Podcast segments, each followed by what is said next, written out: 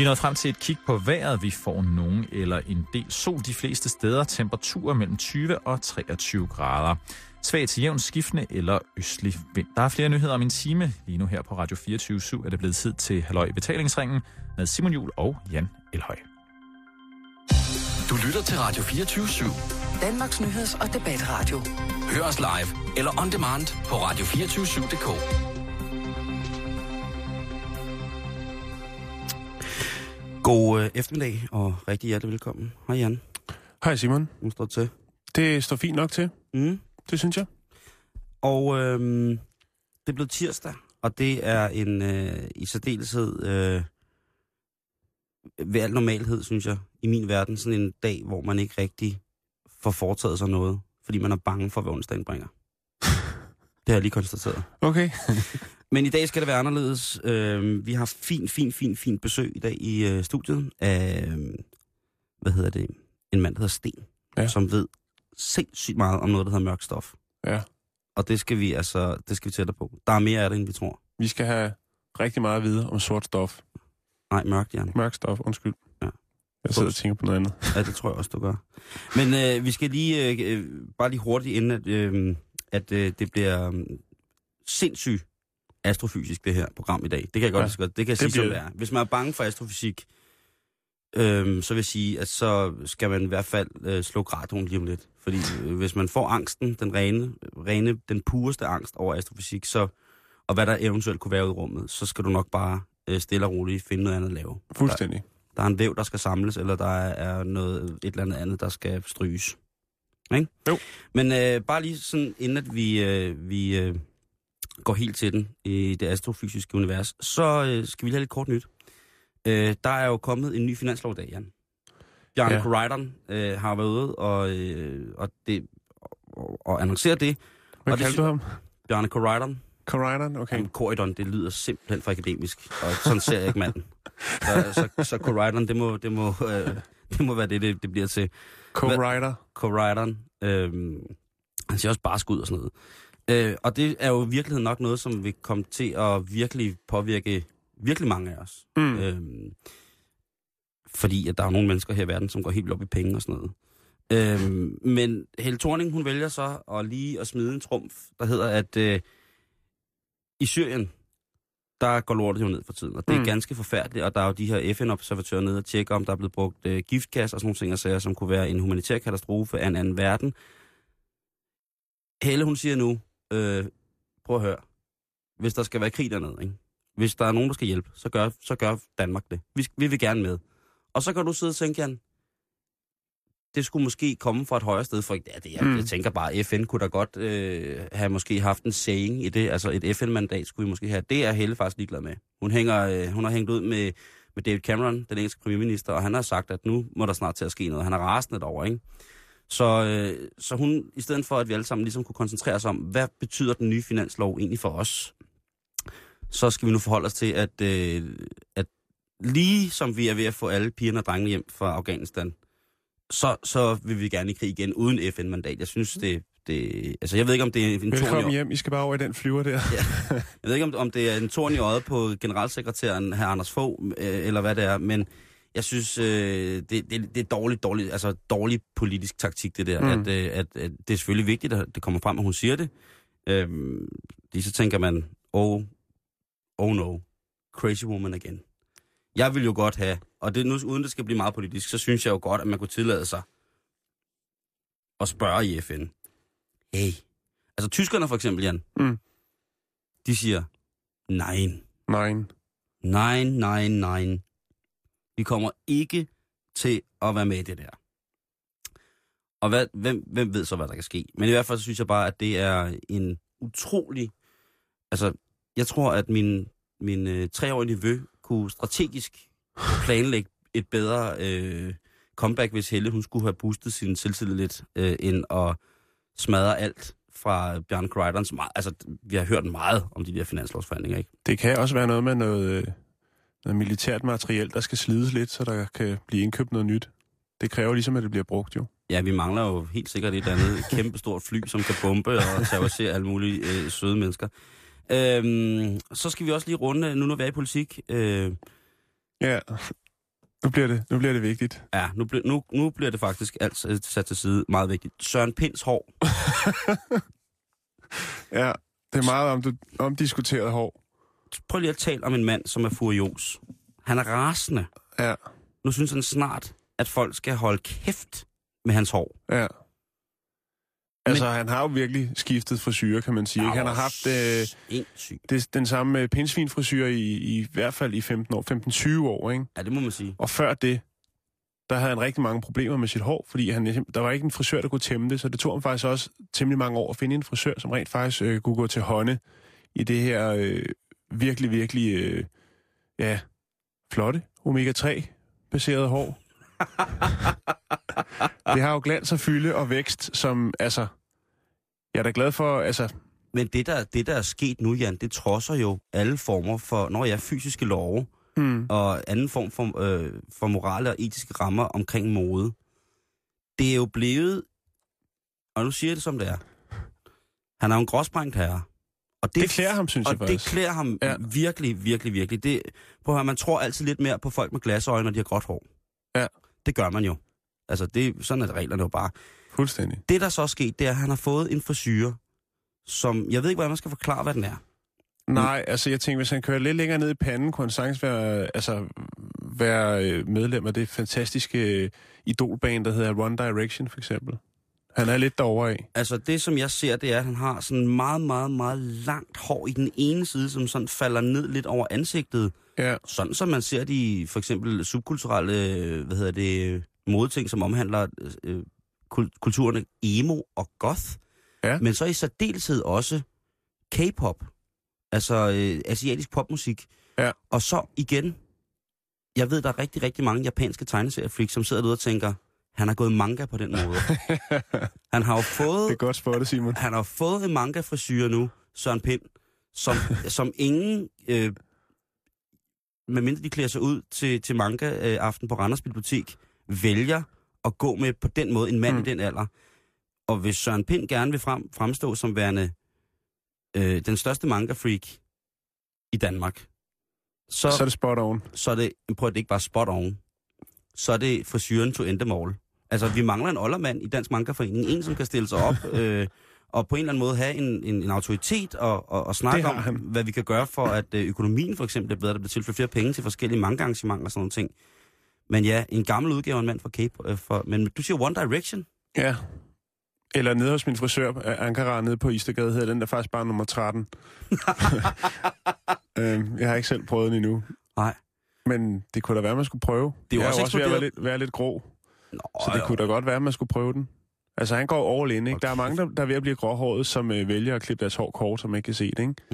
Mm. Øh, men øh, Søren Får du er ikke stolt. krøller, Jan? Jeg synes, jeg ser nogle Jeg billeder af får det. Sindssygt mange krøller.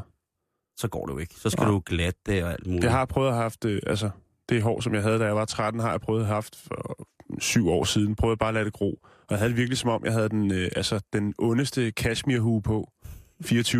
altså, det var ikke sjovt. Det var varmt. Faktisk, Simon, så er det sådan, så at øh, der faktisk er mange inde på Søren Pins Facebook-side, der siger, at øh, de kan simpelthen ikke koncentrere sig om alle de kloge, ord, han siger, på grund af hans nye hår. øh, men hvad der er mere vigtigt, synes jeg, i hvert fald for Søren Pind, og det er noget, som kan give ham lidt, øh, lidt øh, gejst tilbage, det er ja. faktisk, at øh, pigerne er vilde med Søren Pinds nye hår. Ja, ja. Øh, Lone for eksempel siger, jeg synes, dit hår er fedt, meget spændende frisyrer, det ser skide godt ud. Vibeke, hun skriver, du er alle tider, Søren. Du kan synge som Elvis, give gode kommentarer om lørdagen, behold dit garn, det er flot. Jette skriver, skriver, griner, eller grineren må det være, du er stadig en lækker haps, Søren. Ej, nu står på festen kraftet rundt. Og så er der en, der skriver her, det er Anne, hun skriver til Søren, det distraherer altså en smule, håret altså. Når man øh, er ærlig af hjertet, så vil jeg gerne øh, sige, at øh, det er fair nok. Alle har krav på lidt tid til at eksperimentere. Det er rigtigt. Ja. Det, er man, og hvis det er en, en eksperimentfase, som Søren er inde i, så synes jeg, man skal gøre som... Øh, Men så skulle han jo bare have sagt det jo. jo, jo, men så synes jeg måske, Jeg er på vej mod noget nyt. igen øh, det der akademiske tillæg, man skal, skal have, øh, eller man kan, eller vil, eller skal, om, eller om, om man skal tillægge det til Søren Pind, det der med, hvis det nu har været, øh, altså han kunne sige, at han var på, på øh, hvad hedder det, sådan en, en, en, en rejse i sig selv, Mm. så vil jeg tro, altså han, altså at, så vil jeg tro mere på det. men der er jo også mange dirigenter, som vil være sindssygt glade for hans hår. Det er faktisk sjovt, du siger det, for der er faktisk en, der har kommenteret her ret øh, fantasifuldt øh, på Søren Pins. Øh, han har jo selvfølgelig lige gået øh, frem i skoene og sagt, at øh, nu må I holde kæft med at snakke om mit hår. Ja. Så er en, der hedder Kasper Louis, som har skrevet her, øh, tror der er mange symfoniorkesterdirigenter fra den daværende Østblok, der ville melde sin tante til KGB, hvis de dermed også kunne opnå retten til at svinge samme hårpragt øh, som din til diverse Tchaikhov, øh, værker af Tchaikovsky, skriver han. Det er da vist Og- også det mest akademiske, der er Dansk debat. Folkeparti Søren Espersen, han kommenterer det faktisk også Ja. og siger, ak ja Søren, hvem der blot stadig havde muligheden for at eksperimentere med sit hår. Der har kun et uh, svar til Søren. der er det, er meget, det er meget, meget simpelt tupé. Hvis Espersen i Dansk Folkeparti mødte op i tupé, så ville hun bare falde, så ville hun bare falde ind i, øh, ind i rækkerne. Ikke? Det ville være fantastisk. Øh, jeg vil gerne se det. Men jeg synes øh, ikke, Søren, du skal tage, tage sådan på vej af det. Nej. Øhm, øh, stil dig frem som den øh, K-pop, skråstreg, øh, manga, manga freak du er, og fortæl os om det. Fortæl Ja. os om, hvad, Berig os med din viden. hvad du gerne vil se fra Studio Ghibli næste gang. Øh, manden øh, og studiet bag øh, den fine Totoro. Vis os, hvad det er, øh, hvad du kan med det der hår der. Og så måske... Det kan være, han er ghostwriter på nogle af de der manga. Sean Penn. Altså, Sean Penn. Champagne. Jeg ved godt, at øh, Søren han har jo en, en, en, en ekviperingssponsor. Øh, et, et tøjfirma, som ekviperer manden. Det er korrekt. Øh, og jeg tror, han skal lade være med at lytte til dit... Altså, enten er der nogen, der har taget røven på ham derude. ikke? Der er nogen, der sidder derude og griner rigtig, rigtig meget. Ikke? Og så er der blevet spædet en tusse til, øh, til julefrokostkassen. Ikke? De der stylister der, Søren, det, det skal du altså ikke tage for gode varer. Altså, det, det, du skal... Du skal være glad for dit, øh, dit flotte, flotte, flotte grå hår. Og jeg synes i særdeleshed, du skal være stolt af at bære så udfordrende en coiffure øh, i 2013 som dansk mm. Øh, ja, politiker, kan man vel godt kalde det. Og det kan vi jo sagtens sidde her og sige, Simon, men det kan jo rent faktisk være, at øh, vi om et halvandet års tid selv sidder med den fride på vores hoved, fordi det er det nye. Ja, fordi alle begynder på det. Ja. Ja, man skal jo, altså man siger jo, at, at Asien jo altid på mange måder er 10 år fremme før os, ikke? Ja, jo. Og hvis Søren han vælger at, at sporte manga frisyrer i 2013, jamen, der er jo ikke til at vide, hvad der sker øh, op til øh, 2023. Om vi alle sammen, jeg får måske også gråt hår på den tidspunkt. ja må det ikke? Det er sjovt, at han skifter hår ud, men stadig har de der briller, som ligner noget, der er faldet ud af himlen. Jeg synes, de med er pæne. Jeg synes, de er meget pæne. Har I samme briller? Nej, det tror jeg ikke. Lidt måske. Nej, det må du ikke sidde og sige her. Det har du da heller ikke. Det ved jeg da ikke. Nej, okay. Jeg ved ikke, hvad jeg kan køre. Men Søren, vi skal nok lade dig være nu. Ja. Vi har nemlig andre ting. Øh, andre gode Måske ting. ikke lige så vigtigt. jeg, vil, jeg vil sige vigtigt. ja, det kommer Ja. an på, hvad du tænker på. Om det er sort stoftid, Jamen, det jeg tænker på, det hedder mørkt. mørkt, undskyld. Ved ja. du, hvad mørkt stof er, Jan? Øh, jeg ved, der er en øh, meget, øh, meget billig form for heroin, som hedder mørkt stof. Okay. Mm? Ja.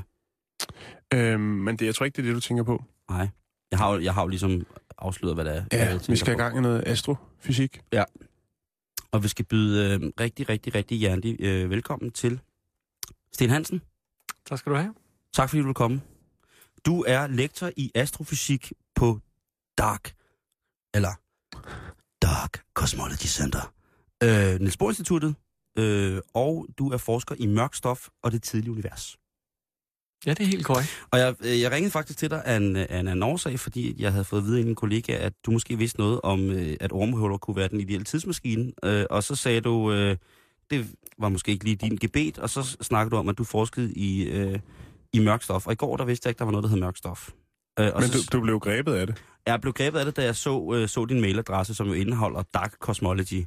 Og som gammel, øh, som gammel øh, Warhammer 40.000 spiller, så øh, vil jeg godt lige have lov at mene, at det er måske den sejeste mailadresse i verden. Og du sidder nu også i en t-shirt med Dark Cosmology Center. Men hvad laver I, i øh, ude på altså, Dark Cosmology? Altså sort kosmologi? Mørk kosmologi? Hvad betyder så, Grunden til, at vi overhovedet tog det navn, det er selvfølgelig, præcis som du siger, det er et spørgsmål om, hvordan man lettest tiltrækker penge, så man kan ansætte flere folk til at lave noget god forskning. Ikke? Det- det, at vi så tilfældigvis øh, studerer mørk stof og mørk energi og det mørke univers generelt, det er så bare lige en sidegevinst. Men altså, vi, vi kigger på mange forskellige ting ude i universet. Vi kigger på, øh, på de fjerneste galakser, vi overhovedet kan se. Vi kigger på dem lige på det øjeblik, hvor de går fra at være helt mørke, til de begynder at lyse. Så kigger vi på det mørke stof, som, som så er mit lille område. Og øh, vi kigger også på for eksempel på støv, som gør, at nogle af de ting, man egentlig ville kunne se ude i universet, at det lys fra dem, det ikke helt kommer ned til os. Så på den måde, så gør stødet også noget af Mm. universet lidt mørkt. Det er, jo, det er jo bare fordi, at jeg synes jo også, det er fantastisk, at du både er, er forsker i mørk stof, øh, øh, mørk energi og generelt i det mørke univers. Altså det, for mig har det nogle helt andre betydninger. Det skal jeg nok rode om det. Det vi skal snakke om, det er øh, det, der hedder mørk stof.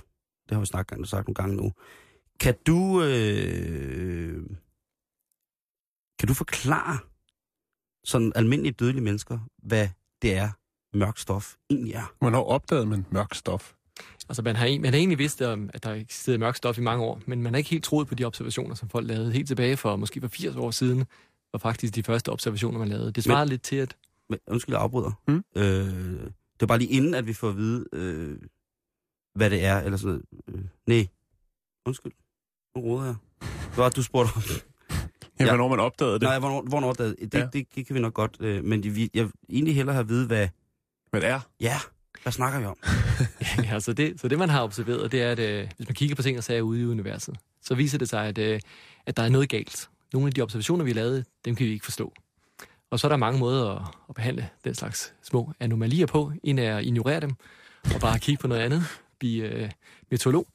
Eller, øh, eller rent faktisk at gribe, gribe fat i tingene og så sige, okay, lad os prøve at se, hvad er det, der skal til, for at vi kan forstå de observationer. Hvis nu for eksempel, at øh, du havde et rum, rumskib, der fløj rundt om, øh, lad os sige, rundt om jorden, og du, virkede, du mærkede den gravitation, den øh, tyngdekraft, der kommer fra, fra jorden, at det var helt forkert i forhold til, hvad du troede, jamen så kunne der være flere grunde til det.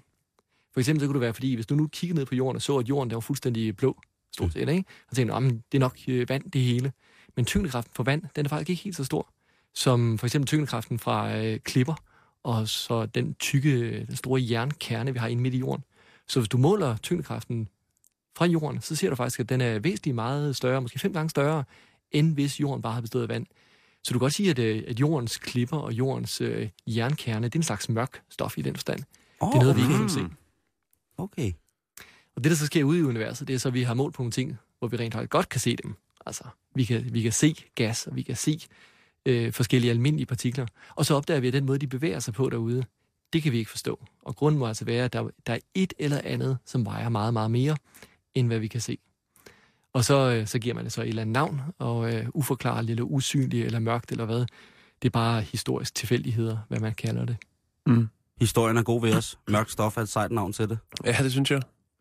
Vi, vi er også godt tilfredse med Men er altså. det, er, det, er det gas, eller hvad er det?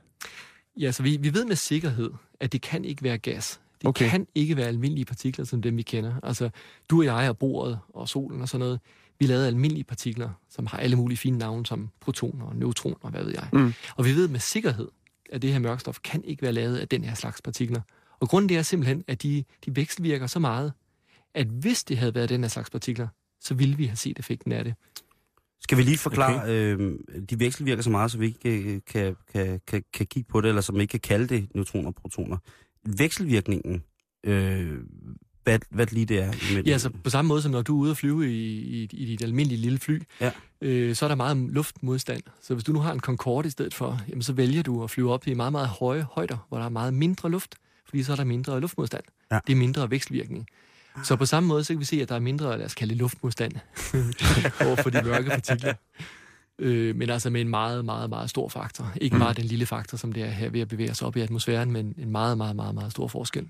Og det er jo ikke fordi, at øh, det er sådan, der er helt vildt lidt af det her mørke stof. Hvis man kigger på, øh, går ind på internettet, bare ja, og gør det, øh, så kan man jo læse, at der er altså, de, altså stjerner og ting, vi kan se, og sådan ting, solen og vores planeter og sådan ting, og sager, det er en lille bitte, bitte, bitte procentdel af, af universet, selvom vi tror, det hele drejer sig om os.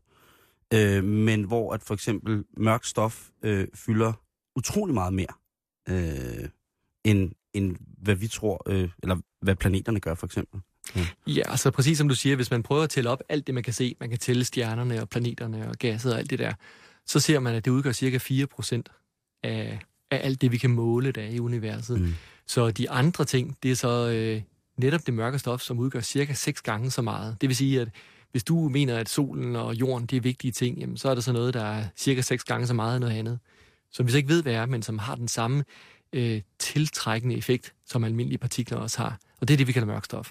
Og udover det, så er der så en resterende cirka 70 procent af noget, som, som vi ikke rigtig ved, hvad er, men som vi så kalder ja, mørk energi. Yes! Ja, så er du på, Simon. Nu er jeg, jamen, jeg, Du er jeg, endnu mere på. så så det, det, jeg lige skal prøve at forstå nede i min øh, lille hjernesten, det er, at der findes noget ude i rummet, eller generelt, der findes noget ude i rummet, som har øh, samme tiltrækningskraft, altså som, som når vi, altså tyngdekraften på, på jorden, som vi simpelthen ikke ved, hvad. Vi ved ikke, hvor tiltrækningskraften kommer fra. I Ja, det. Lige, lige præcis. Så hvis du tog din, øh, din kuglepind, øh, Mm. som du har i hånden, og slipper den, så ved du godt, at den ryger nedad. Den ryger ned imod jorden, ikke? Ja. Men hvis du nu slap den og opdagede, at den røg sidelæns, røg over og ramte Jan i maven, Ja. øh, så vil du nok blive lidt overrasket. Jo. Fordi du vil ikke kunne se, hvorfor det var. Men hvis nu der havde ligget en stor klump mørk stof herovre i området, så kunne det være den, der var skyld i det. Og det er lidt det, vi observerer ude i universet. Nogle steder observerer vi, at det mørke stof, det ligger sammen med, altså nærmest i samme område som det, de almindelige partikler, vi kender og kan observere. Og nogle få strukturer har vi observeret, hvor det rent faktisk ligger sådan ved siden af. Betyder det mørke stof noget for os i vores hverdag her, når vi går har vores daglige gang på stjernen jorden? Overhovedet ikke. Nej. Absolut ensid. Og hvis du kigger på de næste 10 år, så får det heller ikke nogen påvirkning på, på noget som helst. Nej, så, kan jeg, så skal jeg jo spise i aften. Hvad hedder det? øhm, Er, er det farligt? Nej. Øh, Så igen det der med den der luftmodstand, den der vekselvirkning. Vi kan Mm. faktisk øh, måle, hvor meget det, øh, det ligesom rører eller ser vores verden. Og vi kan måle, at den, det, det rører eller ser vores verden utrolig lidt. Og det vil sige, at øh, vi ved sådan, at i, i solens område, omegn, der ved vi nogenlunde, hvor meget mørk stof der er. Men vi ved også, at vi vores øh, i øvrigt meget følsomme detektorer, vores måleinstrumenter, kan ikke måle direkte vekselvirkning. Altså, de kan ikke måle, der er noget, der siger bing, fordi de bliver ramt af mørk stof. Mm. Og det vil sige, at, øh, at vi skal ikke være bange for det. Det er ikke sådan, det kommer ned og, og rammer os og ødelægger ting og sager. Det Jeg vil, jo, jeg vil jo aldrig blive bange for, for mørk stof. Når, når du har givet det navn, så, så hylder jeg jo det mørke. Så hvis, det, hvis en dag kom til jorden, så ville jeg jo være en af de der tosser, der stod med sådan en papskilt. Tag mig. Vis mig noget nyt. Hvad hedder det? Øhm... Jeg, læser, jeg sidder og læser nogle artikler øhm, i går øh, i forskellige øhm, øh, sådan videnskabsmagasiner, engelske og, øh, og danske. Og så finder jeg ud af, at, øh, at du siger jo her, at, at det ligesom er, er usynligt, altså at man ikke kan... Men jeg finder også en artikel faktisk, hvor nogle af dine kollegaer fra Niels Bohr Instituttet øh, taler om, at man øh, om øh, en, en observationsstation, som har været øh, i forhold til Planck-satellitten, at man nu har set sort eller mørk energi. ja, altså, så man ser effekten af det. Ah, det er det. På samme måde som, øh, som altså, du kan se effekten af, af i, i, en sammenligning, det kunne være med, med månen. Hvis nu det, hvis en af mine venner er faktisk blind, og, øh, og det kan selvfølgelig være, jeg kan se månen, jeg kan pege på månen, og sige, den er lige deroppe.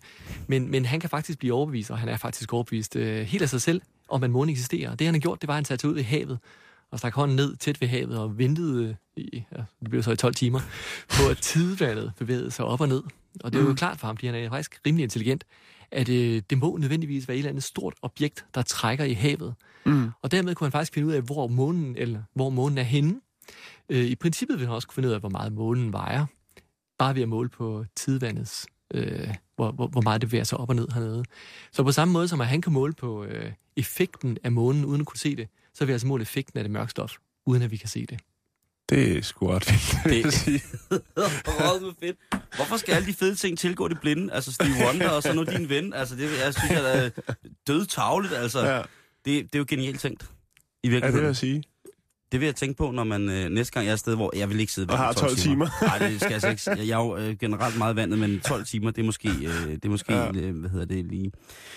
Øh, men spændende, at man sådan ligesom øh, kan konstatere, at man ved, det er der, ved bare at måle, at der er modstand i luft. Altså, jeg synes, det er på en eller anden måde øh, dybt, dybt fascinerende. Men der skal vel, altså, man måler vel ikke bare en gang og siger, nu ved vi, det er der. Der må, der må vel være belæg for at kunne hive forskermidler ud til at måle på alle mulige mærkelige måder, for at finde ud af at komme tættere på, hvad, hvad er det, vi ikke kan finde. Ja, det er klart. Og, og det er også sådan, at det er jo, altså, vi er jo alle sammen, den måde, vi tænker på, det er jo, at det, de andre har målt, og det, de andre regner ud, det er sandsynligvis forkert. Forskerbattle. Så, ja, så, så, det, Alene det er et argument for at få nogle, nogle penge til at forske videre, ikke? så man har faktisk målt på det, på det mørke stof på, på ret mange, cirka 10 forskellige måder, som er fuldstændig uafhængige af hinanden. Altså man har kigget på den der satellit, du talte om før, mm. som kigger på universet på kæmpestor skala. Desuden har man kigget på de mindste strukturer, vi overhovedet kender i universet. Det hedder dværggalakser. Og se på, hvordan stjernerne bevæger sig rundt i dværggalakser. Ja, undskyld, jeg lige grinte lidt, men det, jeg fik bare et helt andet billede. Men dværggalakser, små galakser ganske, ganske små galakser, som, øh, som altså er ligevægter, som, som på mange måder opfører sig som, som andre øh, store, tykke galakser. Ikke? Øh, og det vi måler med de der forskellige øh, metoder, det er altså, at der, der må være noget ekstra, der vejer noget. Mm. En anden måde, man kigger på det på, er ved at kigge på det, det varme stof. Fordi I ved, det, det varme stof, det stråler jo. Så man tager sine, sine Superman-briller på og kigger på røntgenstråling, der kommer fra det varme stof.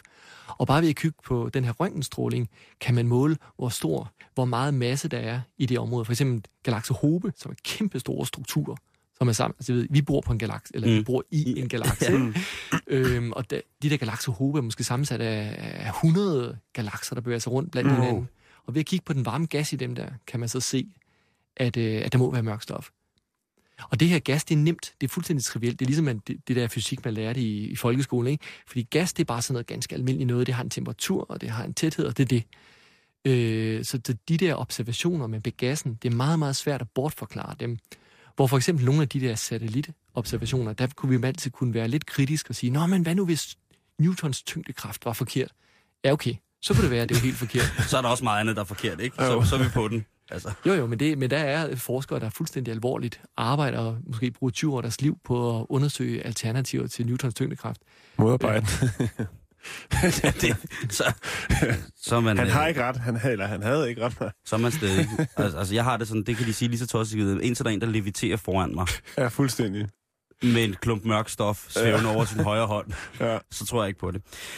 Hvad vil... Øh, nu, altså, det er jo for os almindelige, øh, som måske ikke øh, har været i forskersituation, det er jo ret vildt at forestille sig, at I, I forsker i noget, som, som ligesom... Øh, som man ved er der, men man ikke øh, ligesom kan se på den måde.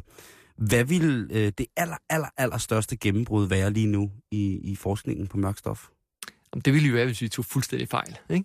Hvis nu havde vi lavet en observation, og der var en, der limiterede. Det,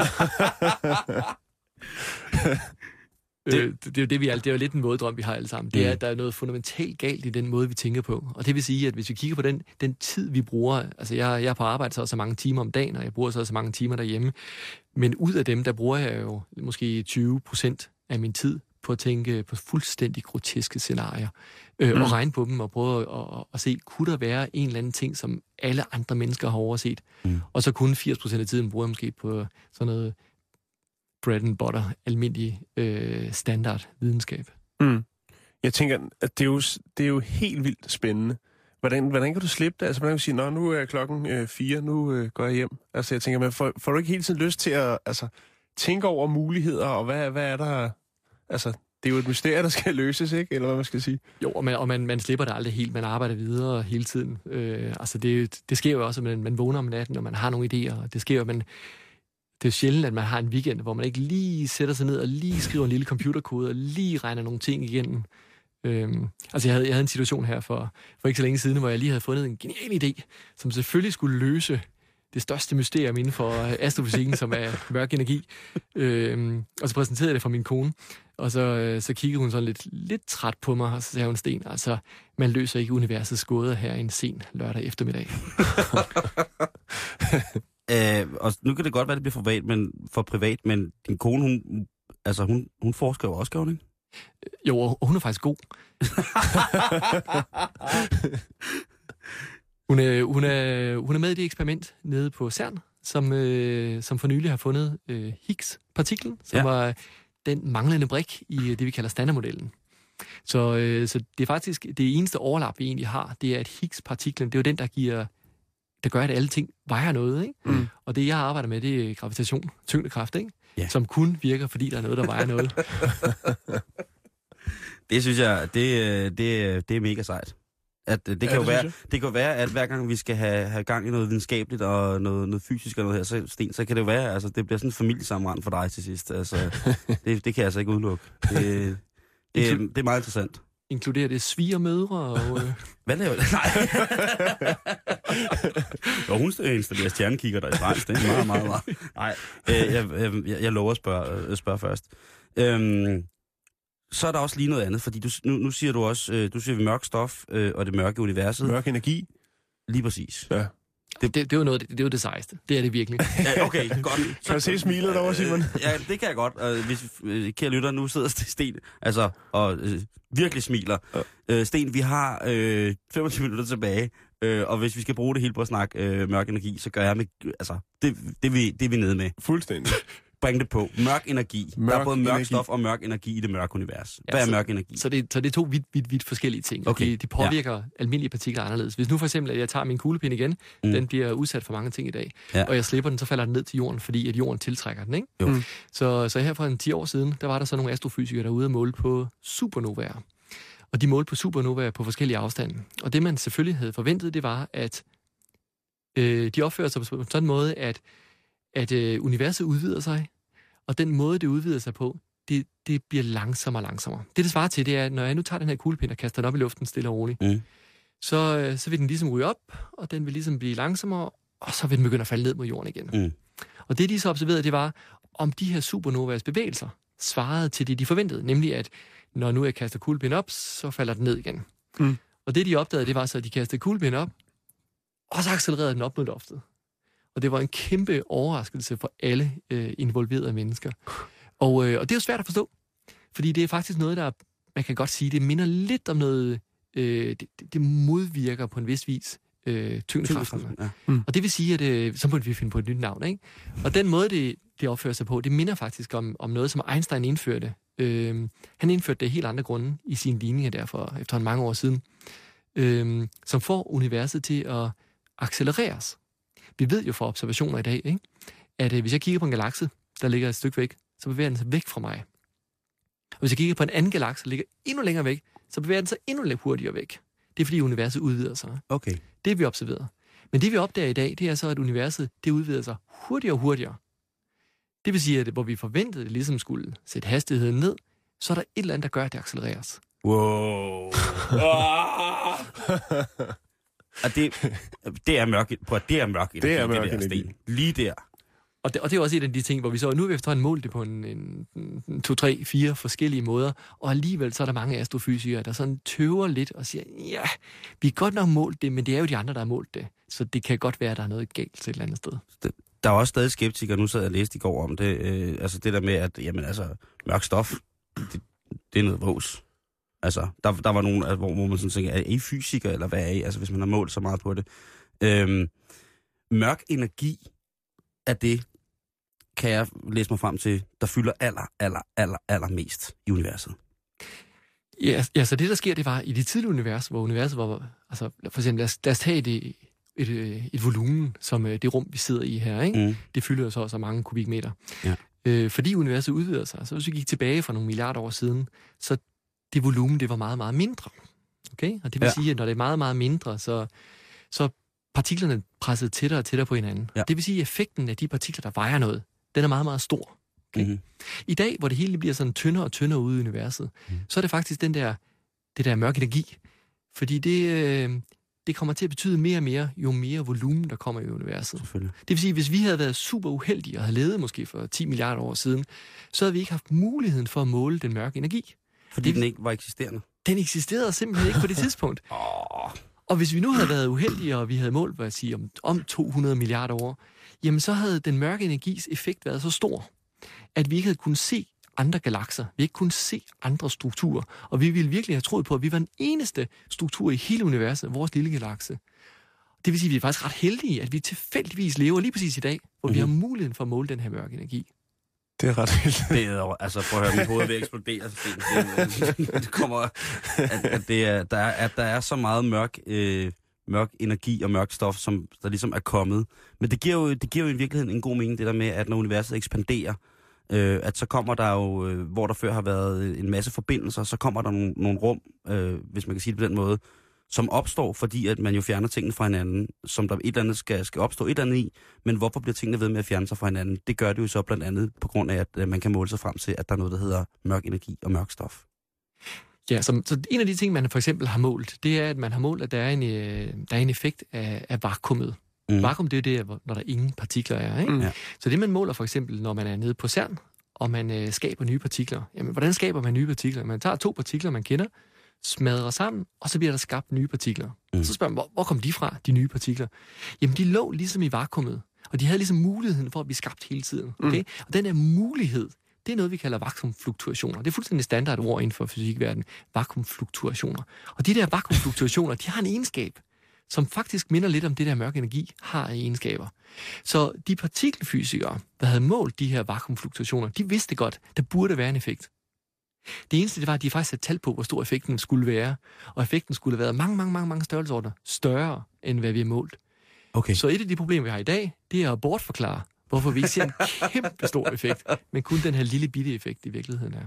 Ja, men øh, min meget ky- langkyndige øh, kemilærer Hans Lambert, han sagde jo, at intet resultat er også et resultat. Det kan, du, det kan du lige tage med i astrofysikken, Sten, hvis du en dag står og brænder, brænder sammen med et er eller andet et sted i, i den mørke energi, ikke? Og så, så bare give den mørke energi skylden. Ja. Øhm, det, det er helt vildt, det her. Øh, det, meget. Ja, det er ret sindssygt. Jeg ser jo hele tiden universet tit og ofte, så ser jeg det på den der gamle sådan en pind, hvor solen er, hvor man kan dreje på. Øh, ja, og så er der sådan en pind ud, hvor der er jorden, og så er der vist et par andre små planeter, ikke? Øh, sådan fra Busters verden. Så ser jeg ligesom det der univers der. Den, den sætter jeg nu et andet sted hen, hvor den bare god nok, som den er der. Og så, ellers så vil jeg kun forklare folk om, at øh, det hele det er mørkt, øh, hvis der er nogen, der spørger nogle gange.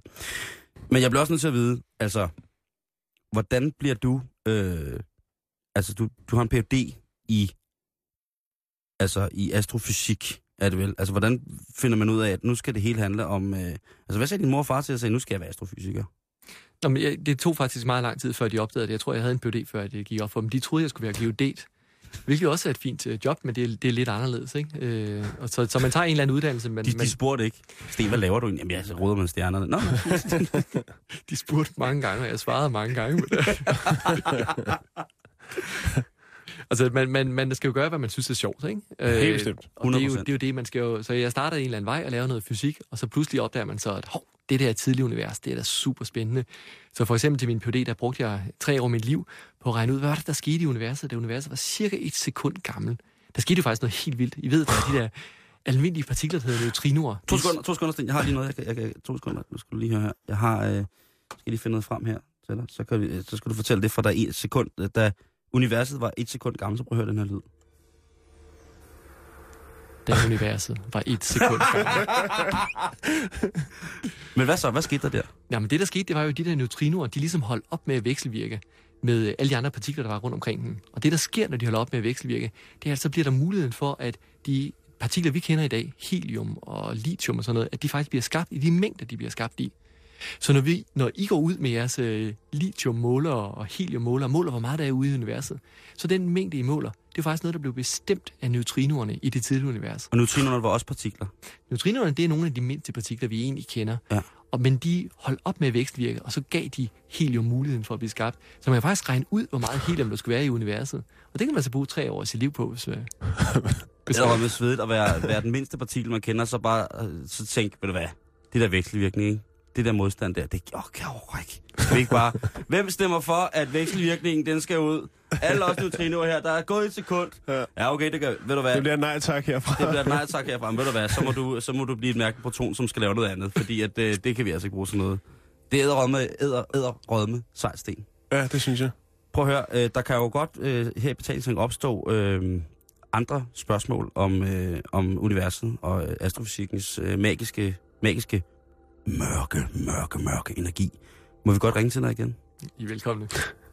Det er rum fedt, Jan. Meget. Ja, mit hoved det er stadig ved at eksplodere. det, øh... Hov, jeg skal lige, øh, der, der er lige en anden ting, jeg skal spørge dig om, som jeg kommer i tanke om. Øh... Star Wars eller Star Trek? Star Trek. Ja! Sten, tusind, tusind tak, fordi du gad at bruge tid sammen med os. Øh, og tak fantastisk. for at øh, enlighten os omkring øh, mørk øh, energi og, øh, og mørk stof i det hele taget universets mørke. Det er, jeg, jeg, er Jeg er sikker på, at jeg kommer til at at drømme om mørk stof i aften, når jeg lægger hovedet på hovedpuden. Prøv at høre. Min verden er ganske, ganske mørk.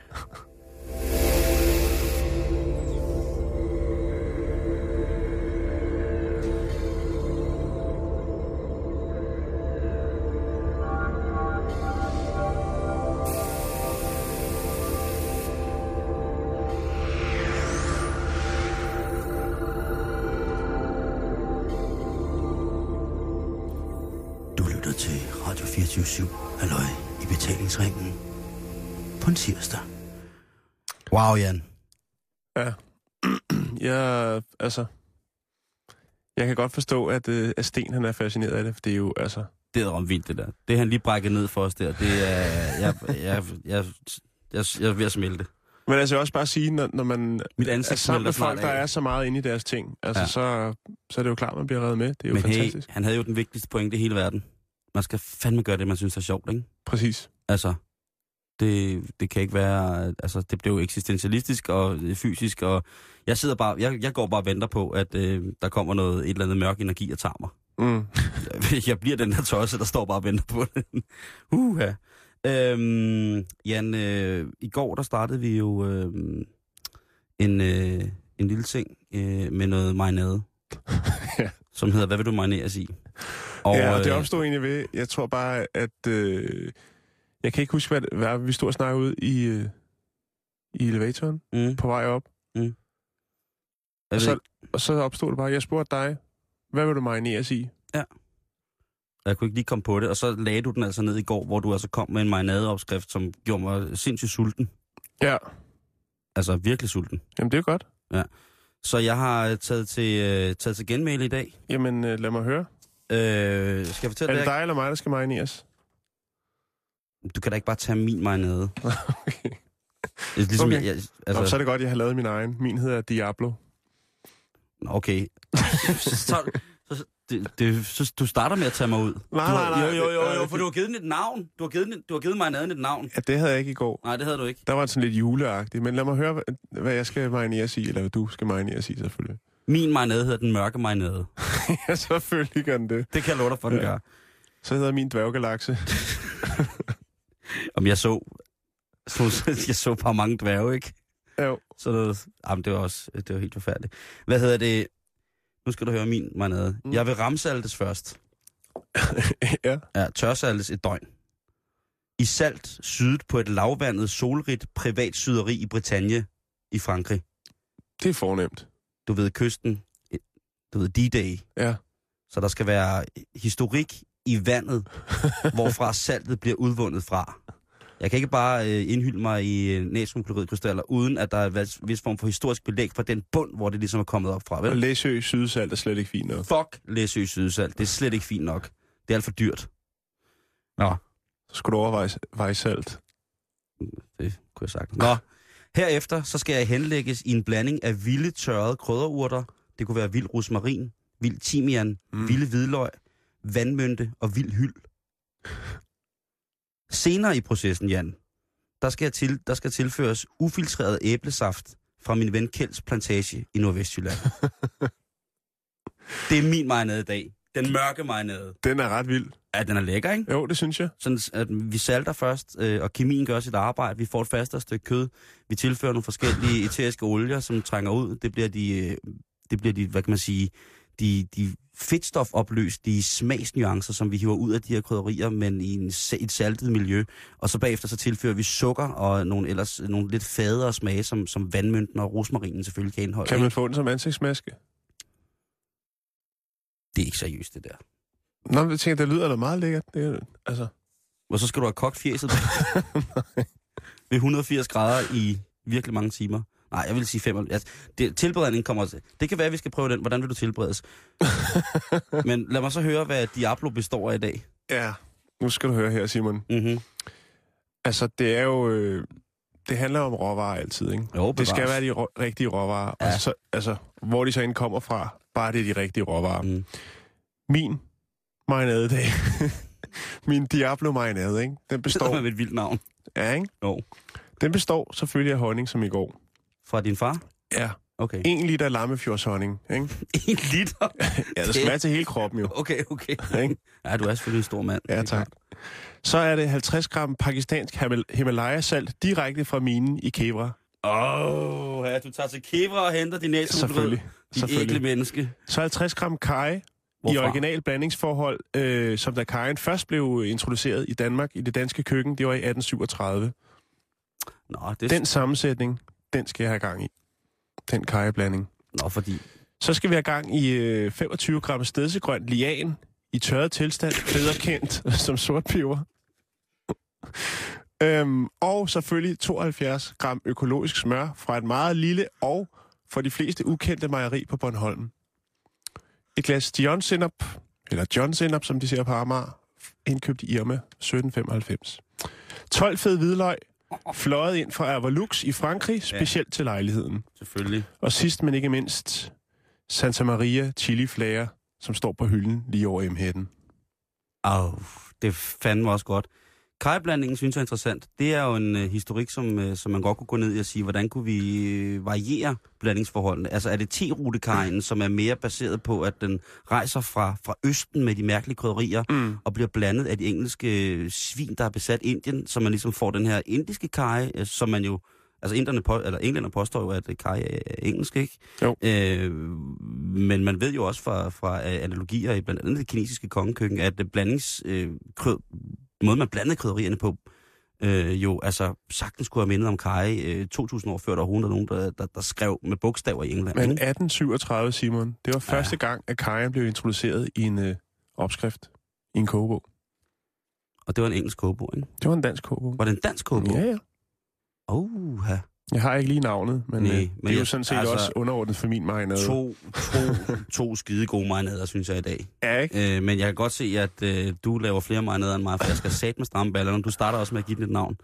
Øh, Ja. I morgen der vil jeg jo så tilsætte mørk energi til min marinade. Så kan du sige, så Simons mørke galakse det er, det er en marinade, der kommer til at stå lige op i loftet, øh, når, lige så snart, at jeg begynder at blande, den, kan jeg godt fortælle dig.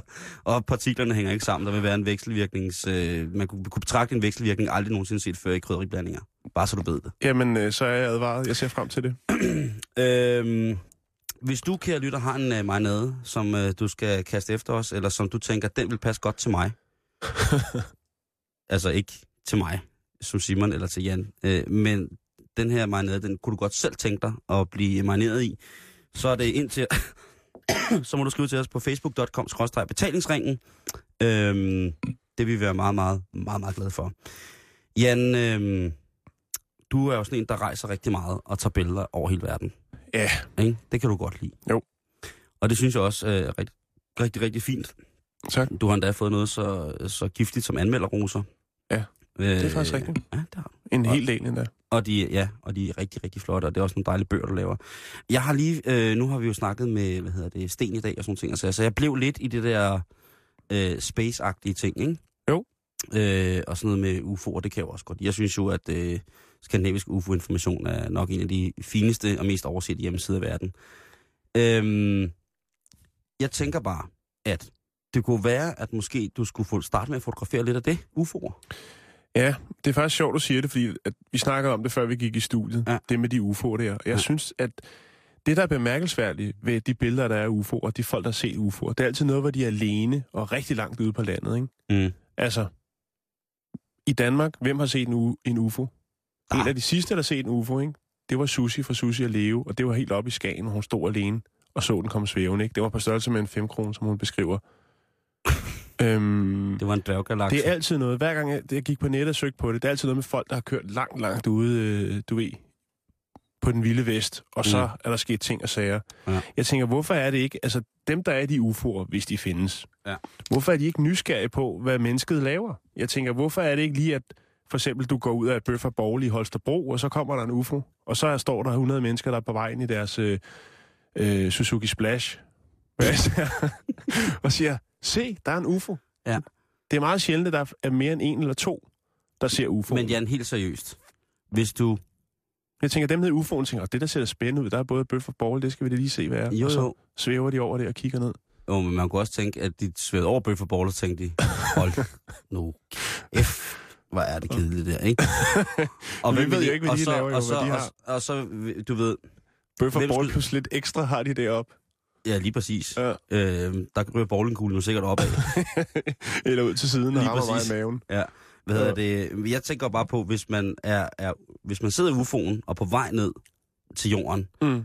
øh, og så der tilfældigvis er en, der virkelig gerne vil UFO'en, ikke? og tænker, øh, det kunne være mig for eksempel, så Mm. kunne jeg stå med min stanjolhat i sådan en, en boosterkappe med måner og stjerner på, ude midt på en mark, med to romerlys, ikke? og sige, tag mig land her, ikke?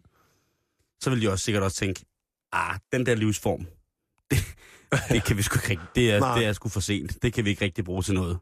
Nej. Men, Det kunne de også godt tænke allerede, jo. Stort set lige meget, hvor de lander. ja, det tror jeg, hvis man bare er en lille smule mere effektiv, end øh, hvad vi øh, simple mennesker er, så tror jeg sgu, at man, vil, man laver den der, hvor man... Kender ikke det der, hvis man skal ud og kigge på, på et eller andet, hvis man øh, skal ud og købe en brugt barnvogn eller et eller andet, så står den, man, man ser et flot billede, så kommer man ud, så står den foran huset, man skal købe den, hvor der er sådan noget, hvor der er ukrudt i, og de har brugt den som sådan et højbede, og der er den der, der du ved, kalesjen er gået i stykker, og sådan, så tænker man også bare, for hvad, den der, det, det skal vi ikke have med hjem. Vi vender sgu om og, og, og tager tilbage ud i, ud i øh, den mørke energi. Mm. Det kan vi ikke, altså. Lidt jeg. ligesom at købe brugt bil. Lige præcis. Der er ikke nogen, der gider have en brugt stjerne, Nej, som man siger. Øh, men prøv at høre, nu skal du høre, Jan.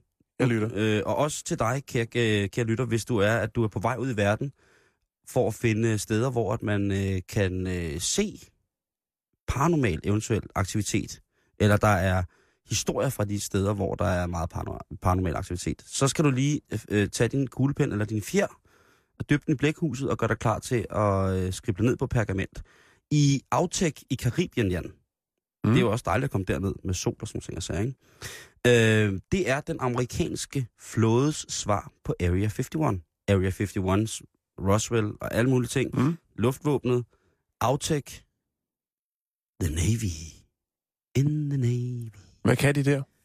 Det er der ikke rigtig nogen, der ved. Man har kun fået lov Der er et øh, wikileaget billede, som er taget fra en flyver. Øh, og øh, det er en fast, kæmpe, kæmpe stor øh, forsøgsfacilitet, som er under vand. Okay. Øh, det kan man se på, på billedet. Øh, der ligger nogle meget dumme billeder ude på, på nettet, eller sådan dårlig kvalitet. Øh, Lidt ligesom Øh. alle billeder af UFO'er er. ja, præcis. Der er aldrig en, der står med Øh. et fedt kamera. Hold nu op. og, så, og folk i nærområdet, de har fortalt historier. Langt og bredt, Jan. Mm. Om blandt andet det, der hedder USO's. USO's. Usos. Ja, og okay. Vi taler ikke om øh, øh, en af Danmarks bedste rapper. Vi taler om Unidentified Submerged Object. Okay. Altså et uidentificerende under overfladen objekt. Ja. Så der kunne du tage hen og fotografere lidt. Tror du kan komme tæt på? Ja. Men det er under vandet, siger du? Ja, så må du... Du har vel, du har vel undervandskamera, er du ikke fotograf?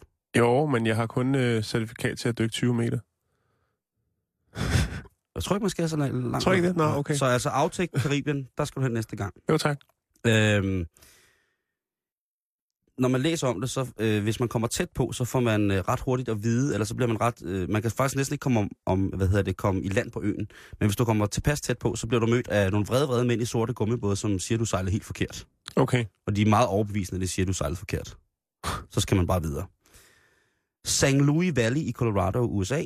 Øh, I det sydvestlige hjørne af Colorado finder du St. Louis Valley, Jan. Og her er der set UFO'er i stor stil. Men som bonus er der i området, hold nu fast, også set spøgelser og registreret såkaldte skyggemennesker. skyggemennesker.